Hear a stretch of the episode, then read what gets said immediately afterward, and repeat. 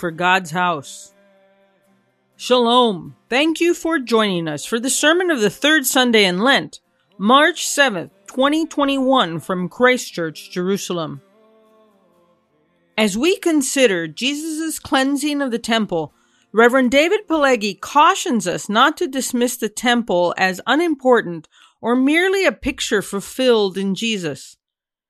The temple was a divine institution where heaven met earth, where God came down to dwell among his people. Jesus was zealous for this special place and is similarly passionate for the holiness of the church.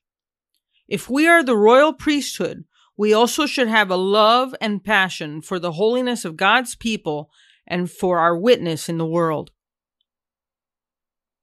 Before we begin, we remind you that you can watch our services.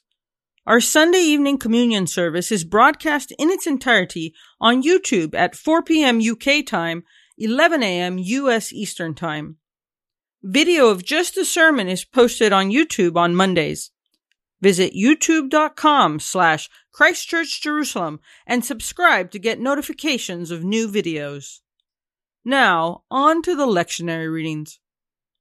Two scriptures for this evening. The first from the Tanakh, the Hebrew scriptures, taken from the first book of Kings, chapter 8, beginning with verse 1.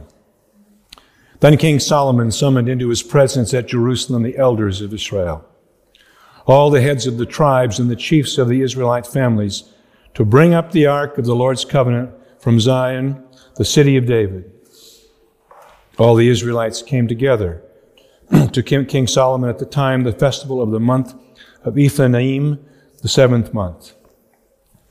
When all the elders of Israel had arrived, the priests took up the ark, and they brought up the ark of the Lord, and the tent of meeting, and all the sacred furnishings in it. The priests and Levites carried them up, and King Solomon and the entire assembly of Israel that had gathered about him were before the ark, sacrificing so many sheep and cattle that they could not be recorded or accounted.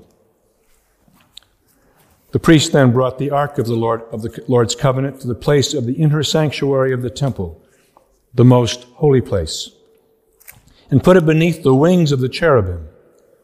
The cherubim spread their wings over the place of the ark and overshadowed the ark and its carrying poles. These poles were so long that their ends could be seen from the holy place in front of the inner sanctuary, but not from outside the holy place. And they are still there today. There was nothing in the ark except the two stone tablets that Moses had placed in it at Horeb, where the Lord made a covenant with the Israelites after they came out of Egypt. When the priests withdrew from the holy place, the cloud filled the temple of the Lord, and the priests could not perform their service because of the cloud, for the glory of the Lord filled his temple. Then Solomon said, The Lord has said that he would dwell in a dark cloud. I have indeed built a magnificent temple for you, a place for you to dwell forever. While the whole assembly of Israel was standing there, the king turned around and blessed them. And then he said, Praise be to the Lord, the God of Israel, who with his own hand has fulfilled what he promised with his own mouth to my father David. For he said, Since the day I brought my people Israel out of Egypt, I have not chosen a city in any tribe of Israel to have a temple built to my name, so that my name might be there. But I have chosen David to rule my people Israel. My father David had it in his heart to build a temple for the name of the Lord, the God of Israel. But the Lord said to my father David, You did well to have it in your heart to build a temple for my name. Nevertheless, you are not the one to build the temple, but your son, your own flesh and blood. He is the one who will build the temple for my name. The Lord has kept the promise he made. I have succeeded David my father, and now I sit on the throne of Israel, just as the Lord promised. And I have built the temple for the name of the ark of the Lord, the God of Israel. I've provided a place there for the ark, in which is the covenant of the Lord, that he made with our ancestors when he brought them out of Egypt. This is the word of the Lord. Now, we contrast that with the gospel which is taken from the second chapter of the Gospel of John. In respect of these words given to and by the Lord, please stand with me as we hear the reading of the Gospel, beginning at the 13th verse. When it was almost time for the Jewish Passover, Jesus went up to Jerusalem.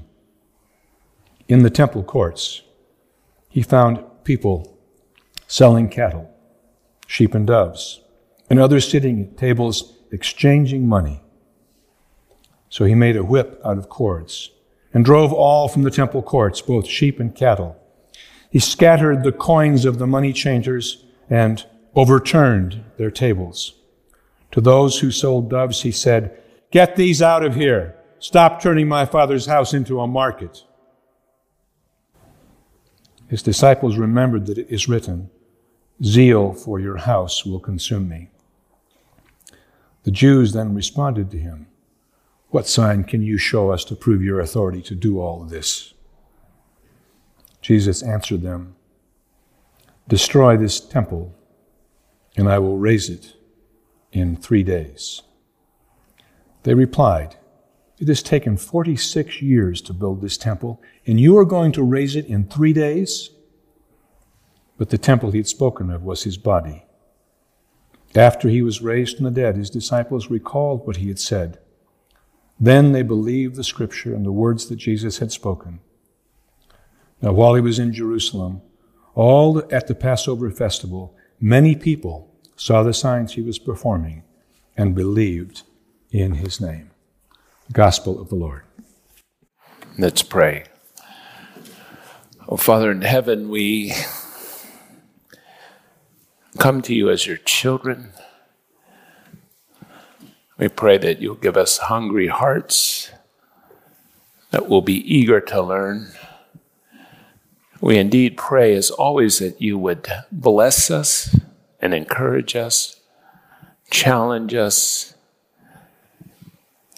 and Lord, when necessary, to discipline us. So, Lord, we submit ourselves to you and your word. And we pray that um, these words will be applied to us, to each one, or speak to each one of us through your Holy Spirit. We ask this for the sake of Jesus the Messiah and in his name. Amen. Well, we're in Lent, and uh, often in Lent, the lectionary loves to resort, re- resort um, you might say, to John's Gospel. So we leave Mark for a while, and uh, we have some weeks in the Gospel of John. And uh, the Gospel of John, of course, is indeed uh, very beautiful and uh, certainly beloved by millions of Christians and uh, has been a, an incredible um, revelation uh, to helping us uh, to best understand who Jesus is, his relationship with the Father, what it, what uh, eternal life means, what uh, discipleship looks like. But it's not always easy to preach John's gospel. And uh, more often than not, John's gospel can uh, be very easily understood, misunderstood, I should say. Just take, for example, uh, the whole concept of what we call cheap grace. Very often, uh, the way John's the, the Gospel of John has been misread and misapplied, it uh, has created a uh, very easy, cost-free Christianity. Just believe in Jesus and uh, there are many uh, uh, churches that uh, uh, preach a uh, belief or a trust in Jesus, and this is somehow all one needs. I think the um, the epistles of John, especially First John, was probably written to um, interpret or to better interpret the Gospel of John. Secondly, we might just before we start consider, yes, how sometimes the reading of John's Gospel has led to anti-Semitism. Of all the Gospels, uh, this is perhaps the most difficult. And if you look here uh, to my right and your left, you see a uh, one of Marc Chagall's paintings from the so called white period in the 1920s, which he has a Jewish Jesus on the cross and is surrounded by Jewish suffering. And uh, some folks can like to draw a line uh, from John's gospel down through the centuries all the way to the Holocaust. I think that is far too simplistic. But certainly, the gospel has been misunderstood and misinterpreted and uh, has indeed caused injury uh, to the Jewish people. I certainly don't think that was the intention of the author, nor uh, certainly not the Jewish Messiah. So, with those two things, let's look at our text. And uh, our text is the, the uh, temple incident some with the cleansing of the temple, which appears in all four Gospels. But here in John's Gospel, it's going to appear at the beginning of the, of uh, the story, the beginning of the ministry of Jesus, where in the Synoptic Gospels, Matthew, Mark, and Luke, it appears uh, at the end, in the last week of uh, the life of Jesus. And certainly, John uh, is not trying to be chronological here. And for those who somehow believe uh, or hold to the view that there were two cleansings of the temple, I, I think this is uh, pretty unconvincing. But John instead has a theological point. Yes, and uh, the, that theology is very important for us, certainly very important for all of us to consider. So Jesus goes down from Capernaum or he goes from Capernaum uh, to uh, Jerusalem. It is the feast of Passover, uh, and uh, very tellingly, John has uh, Jesus uh, at the Passover every year during his public ministry. And when Jesus um, goes into the temple courts, he found men selling cattle, sheep, and doves and others sitting at tables exchanging money. So he made a whip out of cords and drove all from the temple area, both sheep and cattle. He scattered the coins of the money changers and overturned their tab- tables. To those who sold doves, he said, Get these out of here. How dare you turn my father's house into a market? Yes. What makes this difficult is not only sometimes an anti Jewish bias that we bring to the text, but uh, there are two other difficulties um, that uh, perhaps prevent us from fully appreciating what's, uh, what's happening here.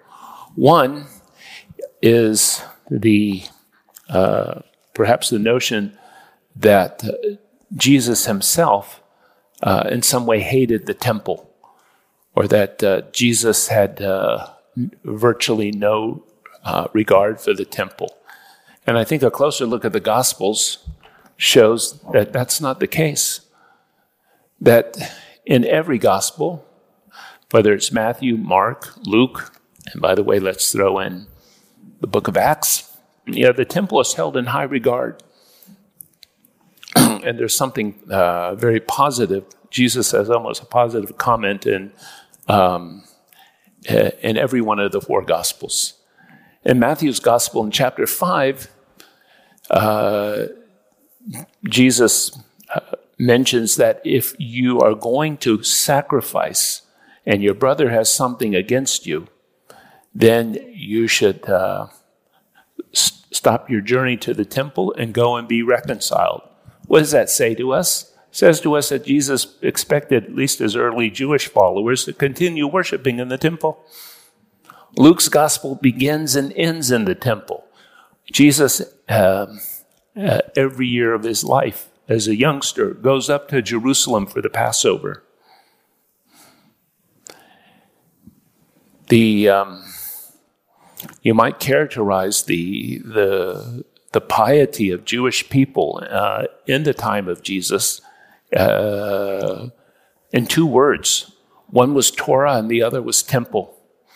Yes, there was a great love for the Torah, and there was a great love for, for the temple in Jerusalem.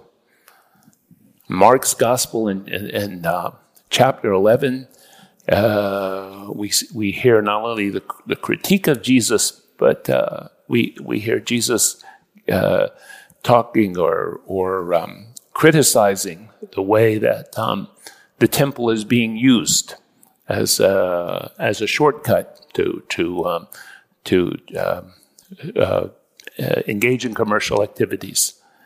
And here in this gospel, what do we read?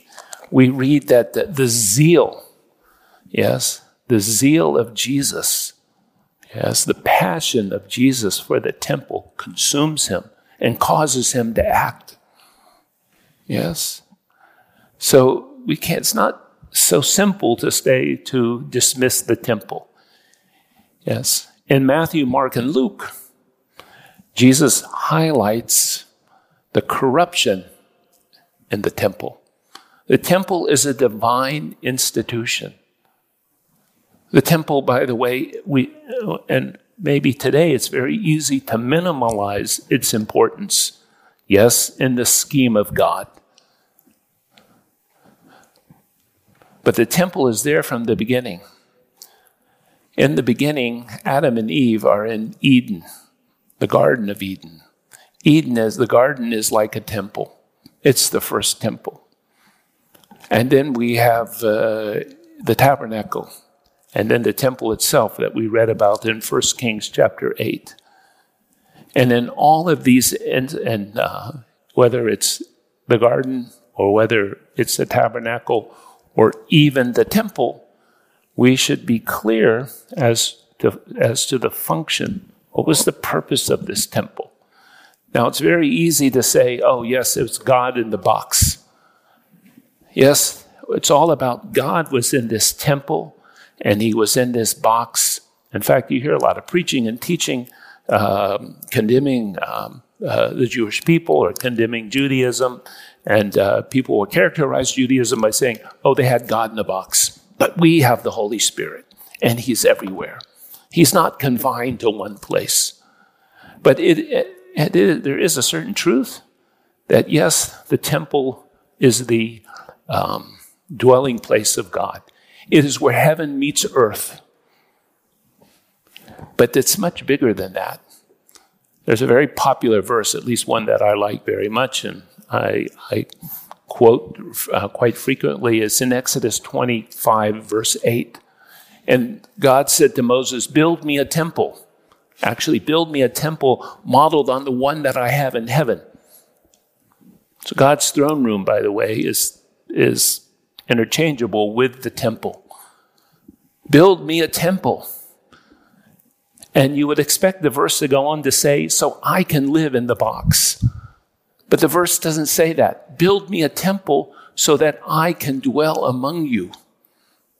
That the building of the temple and the maintenance of the temple in holiness and purity is going to allow God to dwell amongst his people.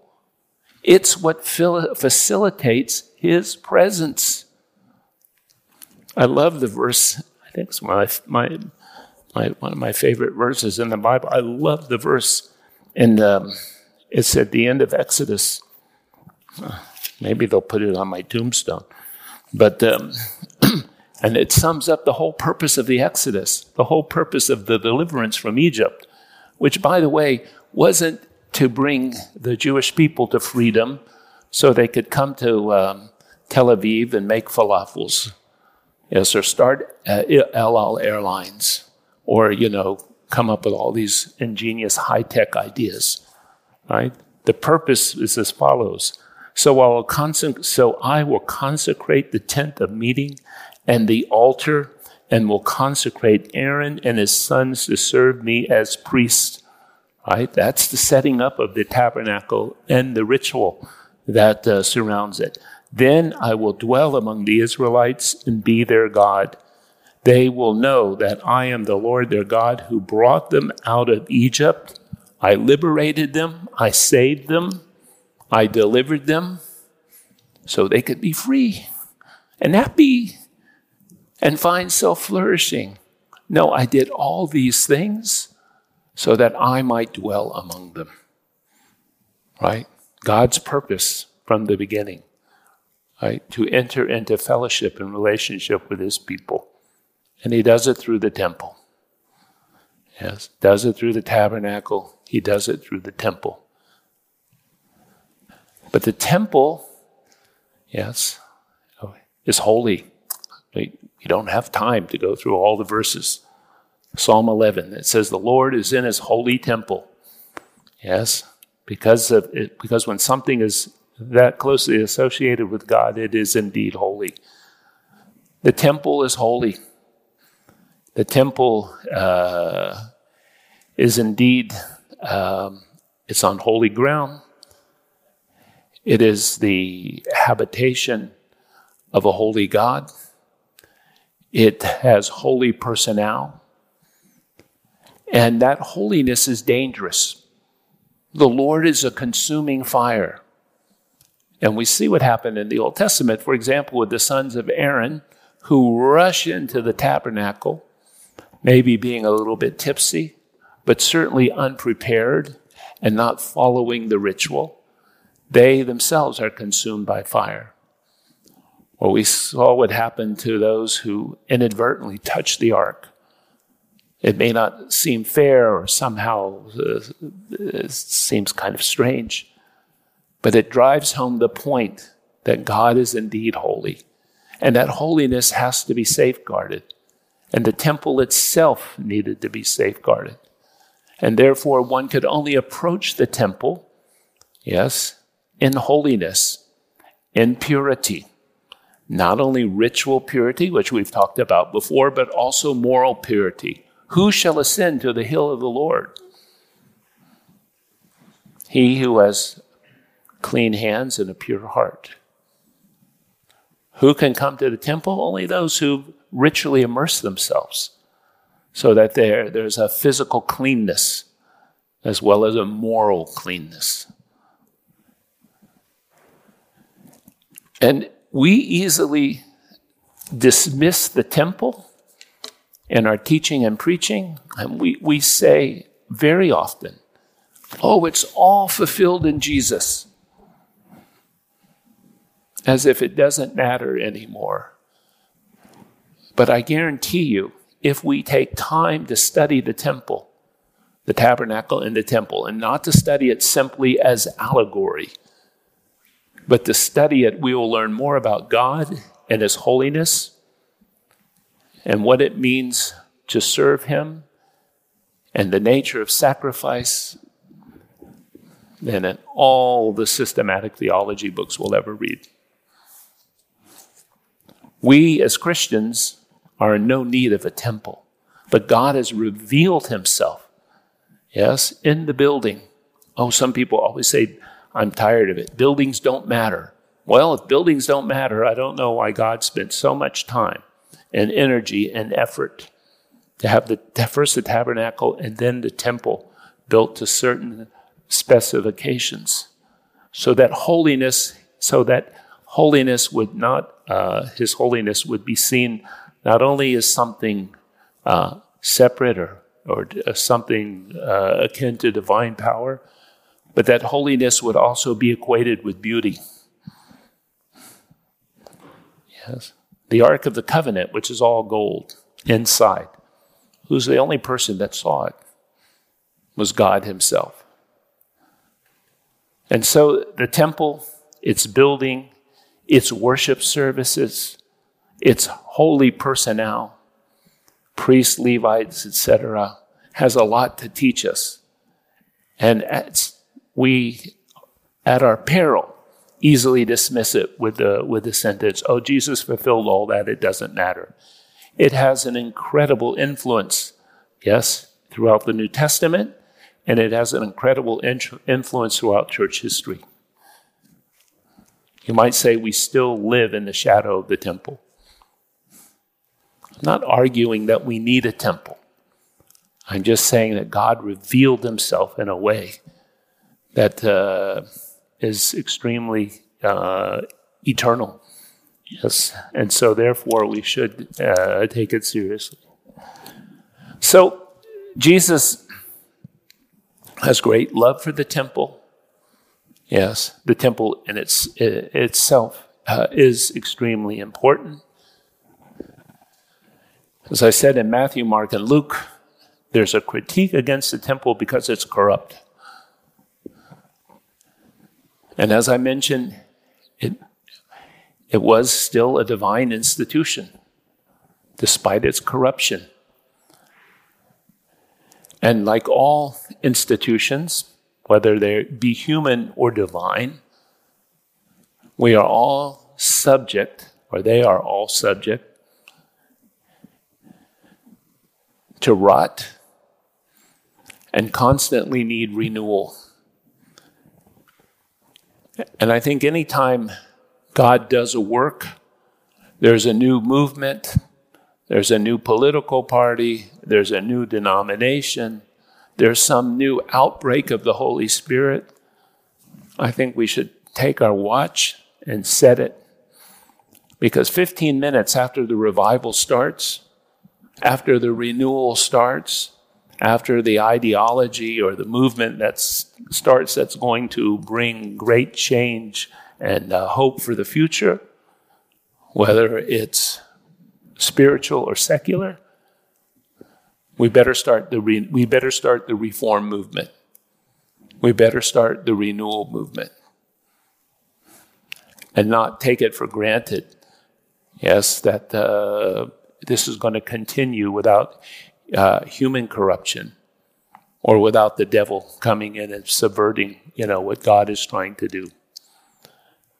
To quote one of my favorite theologians, a very prominent Canadian man, yes, rust never sleeps.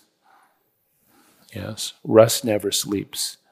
And so in the Synoptic Gospels, Jesus confronts corruption, corruption of the temple. And uh, not only does he con- co- confront the corruption that uh, was that surrounded the purchase of sacrifices and the exchange of money, he also confronts those who lead the temple, the Sadducees. And it's those Sadducees that will ultimately be responsible for crucifying Jesus. And uh, interestingly enough, in the book of Acts, the Pharisees, we all think are Jesus' enemies, come to the defense of the early church twice once with Peter and once with Paul. What is the critique that Jesus has here in John's gospel? In John's gospel, the critique isn't so much about, the, about corruption, it's simply that the business of the temple or the ministry of the temple or the life of the temple is being consumed by business. Now, and let's not be naive. Let's not try to be uh, Lenin or Stalin and to imagine that somehow we can eliminate buying and selling from human life. That's not what's at issue here. Of course, you have to buy a sacrifice. Of course, someone has to sell an animal. Obviously, someone has to, to, to make money for raising the animal for, for sacrifice. Right? Jesus isn't being naive and condemning commercial activity. This is something quite normal, and there's nothing sinful about it. In the Synoptic Gospels, he was condemning uh, perhaps the prices, yes, or the price gouging, or the way pilgrims were, were, were being cheated and scammed. But here it doesn't mention that. And the sense here, at least as I understand it and as I read it, is very simply that the, uh, the temple, again, like any, uh, virtually like any institution, becomes an end in itself.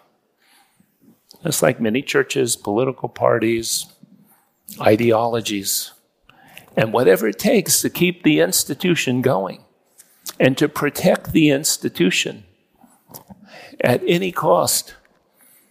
Yes. And if we, you know, need to, to create a, a larger business infrastructure, commercial infrastructure, yes, to enable sacrifices to continue, then so be it.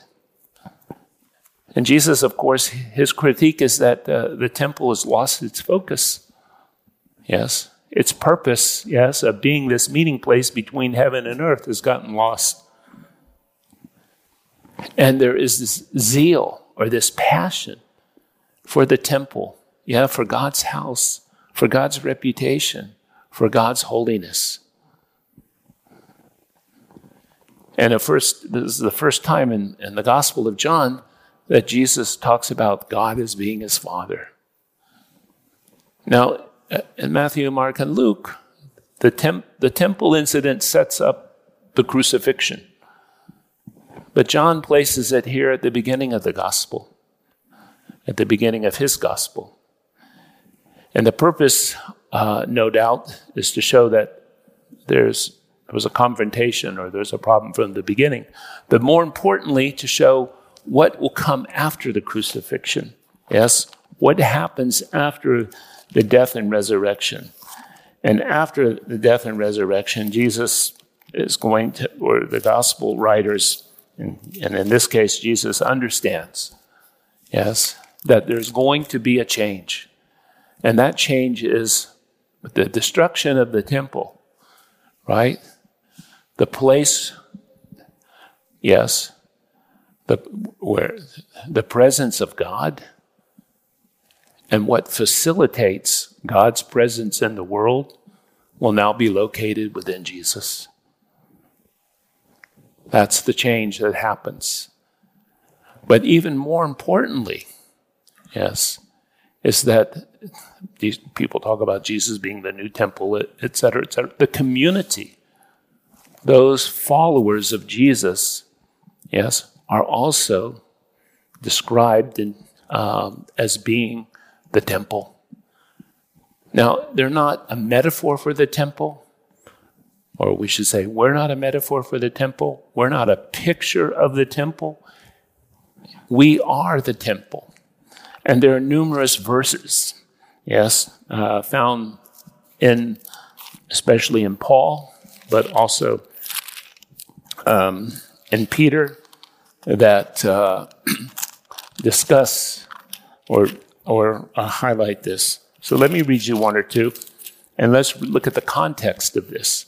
Because the question I like I want to ask is that if God himself is so passionate about the holiness and the purity of his house, and by the way, may I remind you that he's he goes as far as destroying his own house, destroying the temple when it becomes polluted, yes, by idolatry and by death. This we have in the book of Ezekiel. If God is so passionate and Jesus has so much love for the temple and he has a zeal for the temple, and we, the, the community, the people of God, are indeed the temple, yes, do we have the same concern? Do we have the same zeal? Or do we have that same passion for the community, for the people of God? Or can we easily, or do we easily dismiss it and say, well, you know, I'm spiritual, but I'm not religious. I don't go to church, but I do, do want to follow Jesus as a disciple. You know, they're all kind of hypocrites. Besides, they're boring too. You should hear the music in my church. Yeah. very, very, and very, very many places we easily, easily dismiss. Yes, we easily, you might say, trash uh, the temple. So in 1 Corinthians chapter 3, we read the following.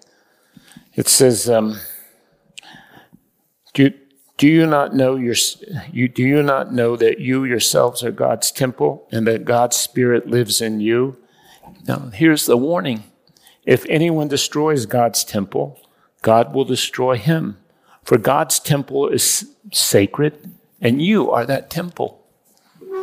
God's temple is holy. Think of the holiness of the physical building. And people are always holier than places.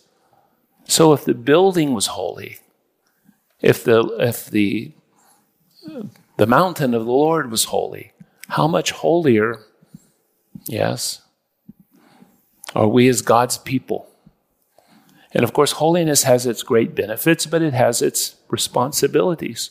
Anyone who destroys God's temple, God will hold them accountable. Now, what does that mean?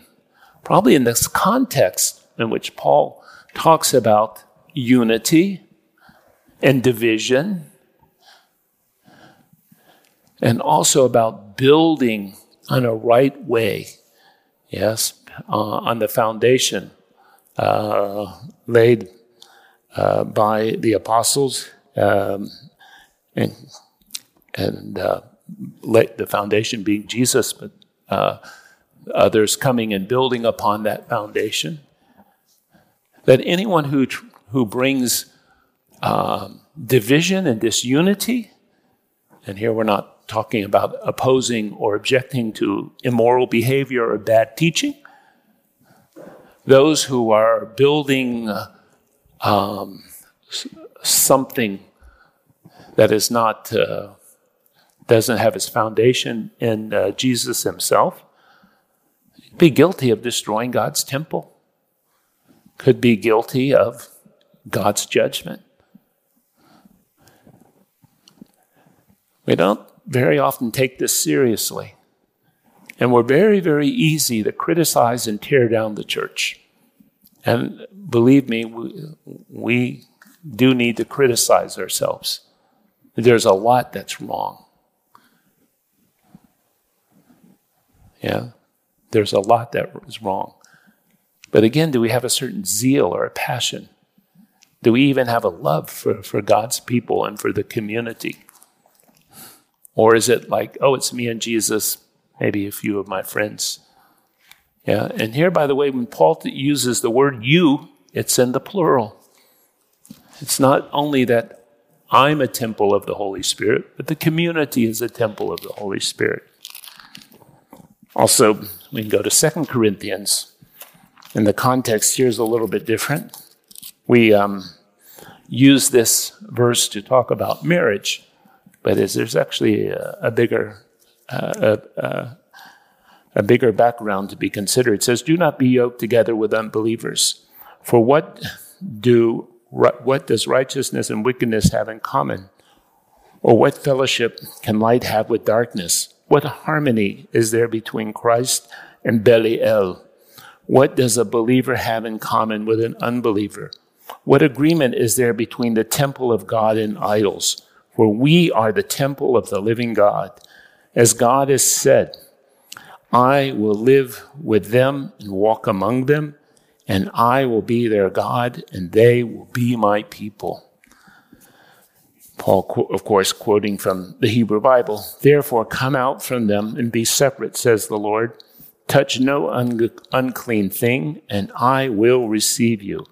I will be a father to you, and you will be my sons and daughters. Since we have these promises, dear friends, let us purify ourselves from everything that contaminates body and spirit, perfecting holiness out of reverence for God. Here, the context is largely ideology, ide- idolatry. And what goes together with idolatry? Like a ham and cheese sandwich. Yes, like um, what else? Eggs and bacon, hamburgers and ketchup. I don't know. Yeah, help me. S- tacos and burritos. I don't know. What is the kissing cousin of idolatry? Immorality. Yeah, immorality and idolatry just naturally go together. We learn that you know, in the book of Numbers and, Uh, something that's emphasized throughout in the scripture all the way throughout. And so here the context, the enemy of holiness is idolatry. The ultimate enemy of holiness is idolatry. And if you think idolatry is just simply about some statues somewhere, my dear friends, idolatry is a lot more insidious than that. Anything that gives us security and identity that is not found in God, that is not found in the eternal, is, is, an, uh, is an idol. Yeah. And the human heart, every day, according to John Calvin, maybe the only thing he said that I really like, the, the, is, is an idol factory. And every day we have to knock them down or destroy them. But again, we are the temple. Don't touch an unclean thing. Now, you would think, okay, if we're going to have zeal for the Lord, uh, maybe I need to be, you know, like one of those guys on the internet. I, I, I need to take the whip, you know, and bring it into the temple. I need to overturn the tables. I need to hunt for heresy. I need to, you know, sniff out you know, false prophets, etc., etc. Let me read you the next, and perhaps one of my more favorite passages, and remind you of the context. At the end of Ephesians 2, it says, um, Consequently, we are no longer foreigners, we who are Gentiles and aliens, but fellow citizens with God's people and members of God's household, built on the foundation of the apostles and the prophets, with Christ Jesus himself as the chief cornerstone. In him, the whole building is joined together and rises to become a holy temple. And in him, you too are being built together to become a temple in which God lives by his Spirit. But what's the context of this? The context of this is relational holiness. The context of this, Paul writes this at the end after talking about, yes, division. Yes, two different ethnic groups can't get along. Gentiles hate Jews, Jews hate Gentiles. And what in the cross there is forgiveness. Yeah. And in the cross, the death and the resurrection of Jesus, right? There is uh, a unity, this one new man, and this one new man is being what being built together to be a temple where God lives. And so, what governs this relational holiness is reconciliation, forgiveness, love. People read these verses about, you know, or, or sometimes, you know, uh, hear about uh, uh, a certain zeal, yes, for the for the for the church or for God's people, yeah, and they become witch hunters. Again, not that we should tolerate bad teaching, we certainly shouldn't tolerate heresy or apostasy or immorality. And being a temple, yes, we're also be we're also called priests. Know, in the book of Exodus, God calls Israel um, a kingdom of priests and a holy nation.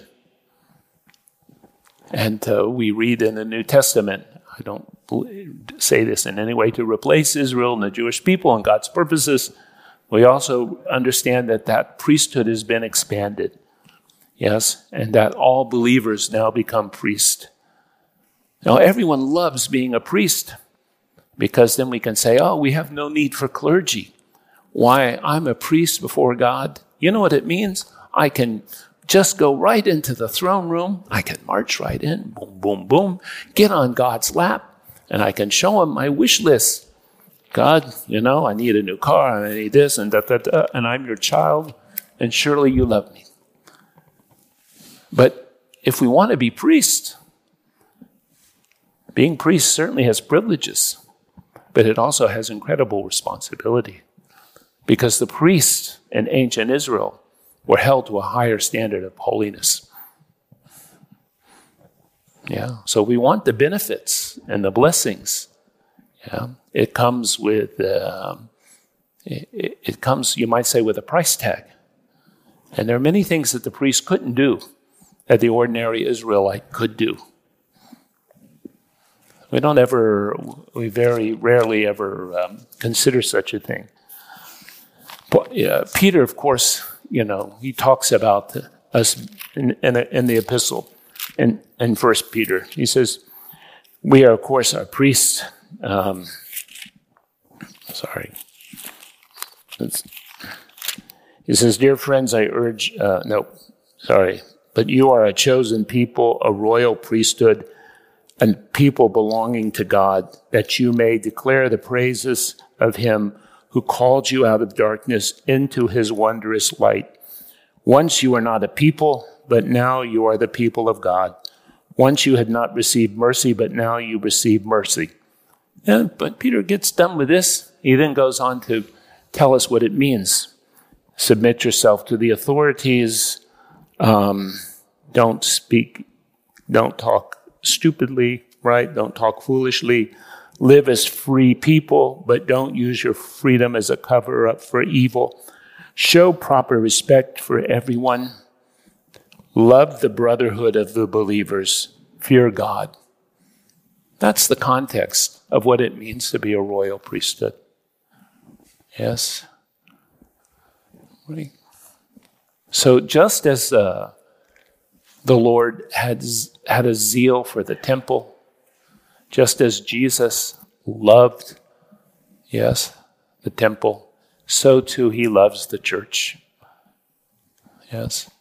Revelation 1 9 says, He loves us. 1 8 says, He loved us. He shed His blood for us and makes us a kingdom and a priesthood. Right? God takes the initiative, and that initiative is taken out of love. I'd like to end um, with one more passage, especially. I think it's kind of appropriate. Um, as we the, the, the, virtually the first image we have in the Bible is uh, a temple. There's a very strong argument uh, which shows the garden being very similar to the tabernacle. Uh, it's followed by a marriage. And the Bible itself ends, yes, with a marriage and no temple because God Himself will be the temple. But uh, to just finish with this passage, it says, "Husbands, love your wives." I'm going to change the translation slightly. Yes. Okay. Husbands, love your wives as Jesus, the Messiah, loved the temple. Yes, loved the community, loved the people and gave himself for her to make her holy, cleansing her by the washing with water through the word, and to present her to himself as a radiant temple without stain or wrinkle or any other blemish, but holy and blameless. In this same way, husbands ought to love their wives as their own bodies. He who loves his wife loves himself. Yes, after all, no one hated his own body, but feeds and cares for it, just as the Messiah, yes, does for his people. For we are members of his body, yes. And, and the passage goes on and on, right? So, again, as Jesus loved the earthly temple, temple that stood in his day. He loves us. He has a, a certain zeal for us. He has a passion for our holiness.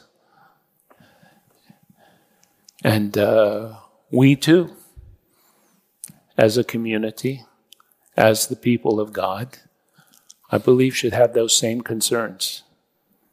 yeah, in love, but still nonetheless, yes, a certain zeal for the holiness of God's people. Yes, for our witness in the world, for our work on His behalf.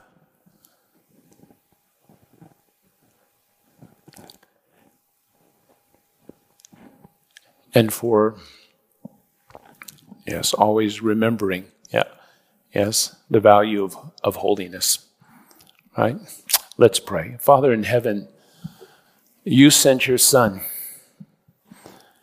and we are grateful for all that He has done for us, how He's made us into a people, how He has brought us into reconciliation with Himself, and how He lives in our midst,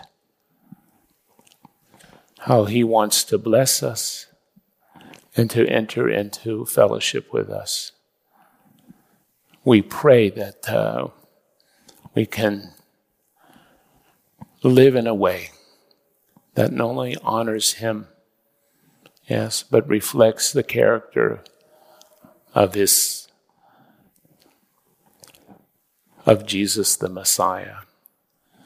Empower us and help us, Lord, in these matters. And we ask this in the mighty name of Jesus. Amen. Thank you for listening. If you've been blessed by this teaching, let us know by leaving a comment on our Facebook page, on SoundCloud, or by leaving a review in Apple Podcasts. You can offer practical support by giving a donation at christchurchjerusalem.org. Thank you, and blessings from the City of the King.